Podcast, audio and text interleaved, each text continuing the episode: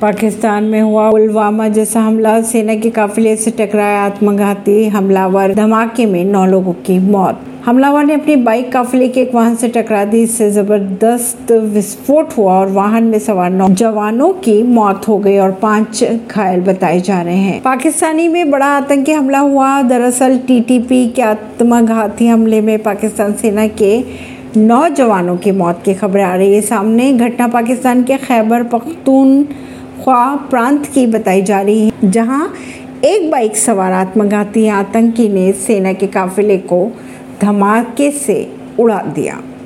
परवीन नई दिल्ली से।